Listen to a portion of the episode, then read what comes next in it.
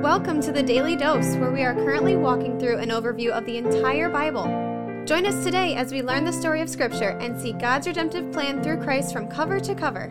Let's listen to Matt Reisetter, Director of Christian Crusaders and the Cedar Falls Bible Conference. Today we're going to be in John chapter 4, verses 16 through 26. In the previous devotion, we talked about Jesus' conversation with this Samaritan woman at Jacob's well in Samaria, which is where Jesus had to pass through to get to where he was going. And he has just introduced her to the concept of living water. He asked her for a physical drink of water, which led to the conversation turning into something about living water. The woman finished that passage passage in verse 15 by saying, Sir, give me this water so that I will not be thirsty or have to come here to draw water. After she said that, starting in today's text, verse 16, Jesus said to her, Go call your husband and come here. The woman answered him, I have no husband. Jesus said to her, You are right in saying, I have no husband, for you have had five husbands, and the one you now have is not your husband. What you have said is true. So let's stop there a second. This is really remarkable and it shows us some things about Jesus. For one, Jesus is omniscient. He knows things about this woman that this woman has no idea he knows. He knew that she didn't have a husband, but he asked her to go get her husband anyway, and you can assume the reason he did that was so that this conversation would open up and unfold the way that it has. Like I said in how the previous text ended, with the woman asking Jesus for some of the living water that he referred to, Jesus is taking this conversation down the road that will ultimately lead to this woman receiving the living water. Now, here's the thing we don't know anything about her previous husbands, whether they died or whether she she was divorced from them. But we do know that if she's with a guy in the way that scripture indicates she's with him, that she is committing sin. She's in a sexual relationship with somebody who is not her husband. And Jesus just gently broaches this subject and just kind of lays it open for the two of them to discuss. He doesn't condemn her, he doesn't come at her harshly. He just broaches the subject in a gentle way to let her know, hey, I, I know this about you. And I think it's good for us to be reminded that Jesus knows this about us as well. It's not like the sin that we're guilty of is hidden from him. He knows. And despite the fact that he knows even the most egregious ways that we have sinned, he still wants a relationship with us. He still wants to communicate with us. He still wants to be in fellowship with us. This is the heart of Christ. Verse 19 The woman said to him, Sir, I perceive that you are a prophet. Kind of like, if you know this stuff about me, then there must be something supernatural going on with you. She continues, verse 20 Our fathers worshipped on this mountain, but you say that in Jerusalem is the place where people ought to worship. You remember, this is a Samaritan woman. Samaritans had kind of a mixed bag of Judaism and Gentile beliefs. They had their own version of the Pentateuch, they had their own temple on Mount Gerizim. They were intermarried descendants of the northern kingdom of Israel with Gentiles, and all of this is the root of the hostility between Jews and Gentiles. And she's acknowledging that she understands Jesus is a Jew and that Jews believe that you have to go to the temple to worship in Jerusalem. Verse 21 Jesus said to her, Woman, believe me, the hour is coming when neither on this mountain nor in Jerusalem will you worship the Father. You worship what you do not know. He's referring to Samaritans. Then he says, We worship what we know. He's talking about Jews himself. For salvation is from the Jews. And when he says salvation is from the Jews, he just means that what we've said over and over in the Daily Dose devotion as we've been through the Bible overview, God put his redemptive plan for the world in motion through the Jewish people, through a promise to Abraham and Isaac and Jacob and all their descendants, the law, the prophets, which culminated in Jesus Jesus Christ coming to the earth, having been born into a Jewish family, into the Jewish people. And salvation, which ultimately comes through the perfect life and sacrificial death of Jesus Christ, is certainly from the Jews. However, it's not just for the Jews. And this conversation with this Samaritan woman is another indicator of that. Verse 23, Jesus continues, But the hour is coming and is now here when the true worshippers will worship the Father in spirit and in truth, for the Father is seeking such people to worship him. God is spirit, and those who worship him must worship in spirit and in truth. So Jesus is saying some pretty significant stuff here. He's saying the day is going to come where you don't have to worship on this mountain or you don't have to go to Jerusalem to the temple to worship, but you can worship in spirit because people who trust in Jesus Christ are going to be filled with the Holy Spirit. And so those people themselves will be a sort of temple, the dwelling place of God, specifically the dwelling place of his Holy Spirit, the third person of the Trinity. See, one of the big changes between the old and new covenant is the dwelling place of God. It's no longer in the Holy of Holies in the temple, accessible only through these sacrifices and rituals that only happen once in a while. But the dwelling place of God is going to be among people, within people who believe in Jesus Christ, which is true today in the age that we live in now. The woman must be perplexed by all this, but she's following along enough to put together a coherent sentence right now in verse 25. The woman said to him, I know that the Messiah is coming, he who is called Christ, and when he comes, he will tell us all things. So again, this is a Samaritan woman, a Gentile. She's not a pure Jew, but she seems to believe in or understand much of what the Jewish people would say they believe that there is going to be a Messiah. He is going to come, and when he comes, he's going to tell us all things. Then finally, to wrap this up, verse 26, Jesus said to her, I who speak to you am he. Wow, that's awesome. The reason this guy who was talking to her at the well knew so much about her isn't because he was just merely a prophet. It's because he was the Messiah himself. By the way, one of the things we haven't mentioned is the fact that she was drawing water at noon, about the sixth hour is what the text told us. Some scholars have speculated that the reason she might be there at noon in the heat of the day, which would have been the last time you would want to go draw water, is because she might have been a scandalous woman who, because of her five husbands and the fact that she was living with and having sex with a guy who wasn't her husband, may have become a talk of the town. And so to avoid having to interact with all those people who look down on her, talk about her behind her back, or maybe even say things to her to her face, instead of coming to get water in the cool of the day like the rest of them did, she came at high noon. But as providence would have it, the Messiah had to pass through Samaria and be at Jacob's well at that exact time. And here we see him fulfilling her request to give her the living water that he referred to earlier, which in doing so, by the way, requires Jesus to bring up her sin, but to do so in a gentle way that will ultimately lead her to faith in him so her sin can be forgiven. Friends, are you tracking with me here? It's exactly how he operates with us, and we ought to take cues from it in how we interact with others who need living water as well. Come back for more from this amazing account. Thanks for tuning in. Have a great day.